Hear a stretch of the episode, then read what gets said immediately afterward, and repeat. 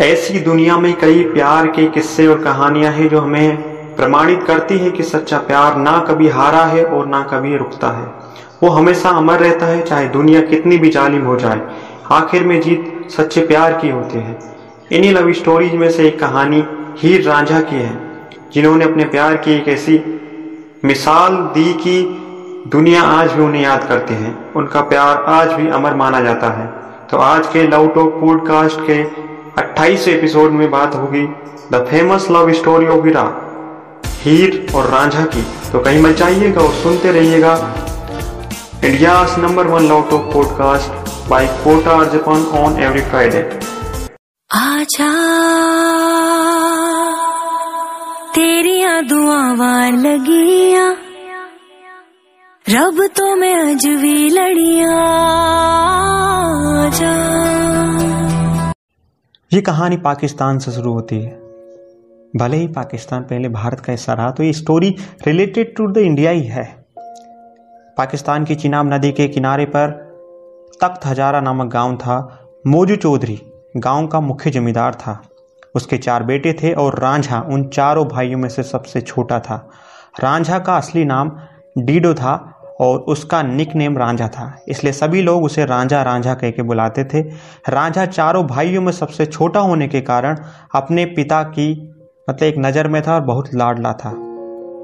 रांझा के दूसरे भाई खेतों में कड़ी मजदूरी मेहनत करते थे और रांझा बांसुरी बजाता था पेड़ों के किनारे बैठकर, पेड़ों के नीचे बैठकर, जिस कारण उसके भाई रांझा से नफरत करते थे। रांझा को बचपन में ही खूबसूरती से इश्क था।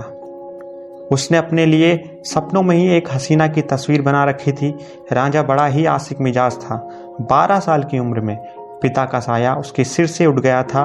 बाद में भाइयों से भी उसका हो गए या फिर लड़ाई झगड़ा हो गया। अपने भाइयों से अलग होकर वो सारे दिन पेड़ के नीचे बैठा रहता था। और अपने सपनों की परी के बारे में सोचता रहता था। एक बार एक पीर ने उससे पूछा कि तुम दुखी क्यों हो? तब रांझा ने पीर को अपने लिए खुद के लिखे हुए प्रेम गीत उनको सुनाए, जिसमें उसने अपने सपनों की राजकुमारी का उल्लेख किया। पीर ने बताया, तुम्हारे सपनों की शहजादी हीर के अलावा कोई और नहीं हो सकता।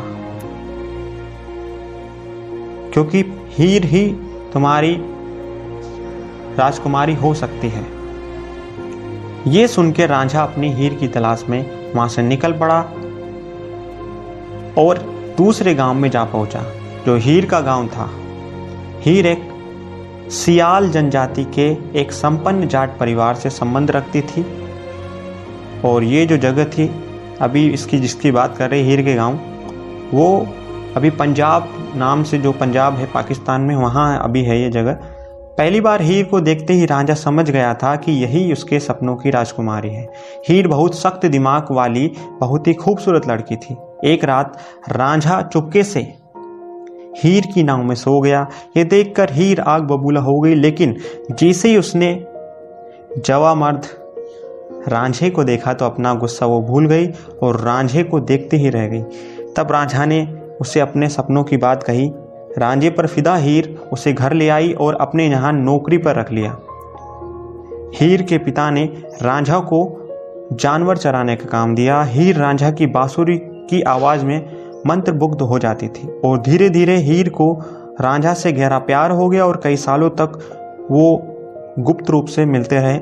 लेकिन हीर के चाचा को इसकी भनक लग गई और सारी बात हीर के पिता, चूचक और माँ मालकी को बता दी। अपने जो अब हीर के घर वाले हैं उन्होंने राजा को नौकरी से निकाल दिया और हीर को राजा से मिलने के लिए मना कर दिया या फिर उस पर सख्त पहरा लगा दिया।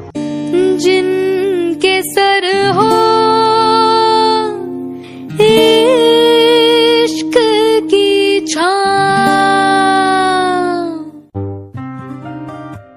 You are listening India's number one love podcast, Love Talk by Kota Archie Power. This is Hindi podcast. Who are talking about दिल की बातें दिल से ऑन एवरी फ्राइडे हीर को साइदा खेरा नाम के व्यक्ति से शादी करने के लिए मजबूर किया गया। मौलवियों और उसके परिवार वालों के दबाव में आकर उसने सायदा खेरा से निकाह कर लिया, शादी कर ली। जब ये बात रांझा को पता चली तो उसका दिल टूट गया। वह ग्रामीण इलाकों में अकेला दर बदर भटकता रहा। एक दिन उसे एक जोगी गोरखनाथ मिला। गोरखनाथ जो जोगी होते हैं, वो संप्रदाय के कान फटा संप्रदाय से वो था और उसके सानिध्य में उसके साथ रहकर रांझा भी जोगी बन गया। भगवान का नाम लेता हुआ पूरे पंजाब में भटकता रहा और अंत में उसे हीर का गाँव मिल गया, जहाँ वो रहती थी। उसके पति सायदा खेरा के घर गया और उसने दरवाजे को खटखटाया। उसकी आवाज़ सुनकर हीर बाहर आई और उसे भिक्षा देने लगी। दोनों ने एक दूसरे को देखा तो देखते ही रह गए। रांझा रोज़ाना फकीर बनकर आता और हीर उसे भिक्षा देती। दोनों रोज़ाना इसी तरह से मिल रहे थे। ये सिलसिला ज़्यादा दिनों तक नहीं चल पाया और हीर की भाभी को यह सब पता चल गया। और उसने हीर को टोका तो रांझा गाँव के बाहर चला गया। सारा गाँव उसको फकीर मानकर पूजने लगा। उसकी जुदाई में हीर बीमार हो गई और वेद हकीम से जब हीर का इलाज नहीं हुआ तो हीर के ससुर ने रांझा के पास जाकर उसकी मदद मांगी। रांझा हीर के घर चला आया। उसने हीर के सिर पर अपना हाथ रखा और हीर को जैसे उसने हाथ रखा तो हीर की कॉन्शियसनेस चेतना वापस लौट आई। जब लोगों को पता चला कि वह फकीर रांझा है तो उन्होंने रांझा को पीटकर गाँव के बाहर कर दिया। फिर राजा ने उसे चोर समझकर पकड़ लिया। तब रांझा ने अपने प्यार की परीक्षा देने के लिए आग पर हाथ रख दिया। तो उसको हीर के पिता जो थे, उनको राजा ने बुलाया और आदेश दिया कि हीर की शादी राजा से वो कर दे। राजा की आज्ञा के डर से उसके पिता ने इसकी शादी की मंजूरी तो दे दी, लेकिन शादी के दिन हीर के चाचा केदो ने हीर के खाने में जहर मिला दिया, ताकि ये शादी रुक जाए। जब यह सूचना रांझा तक पहुँची तो वो दौड़ता हुआ हीर के पास पहुँचा। लेकिन अब बहुत देर हो चुकी थी। हीर ने खाना खा लिया था, जिसमें जहर मिला हुआ था, जिससे उसकी मौत हो गई थी।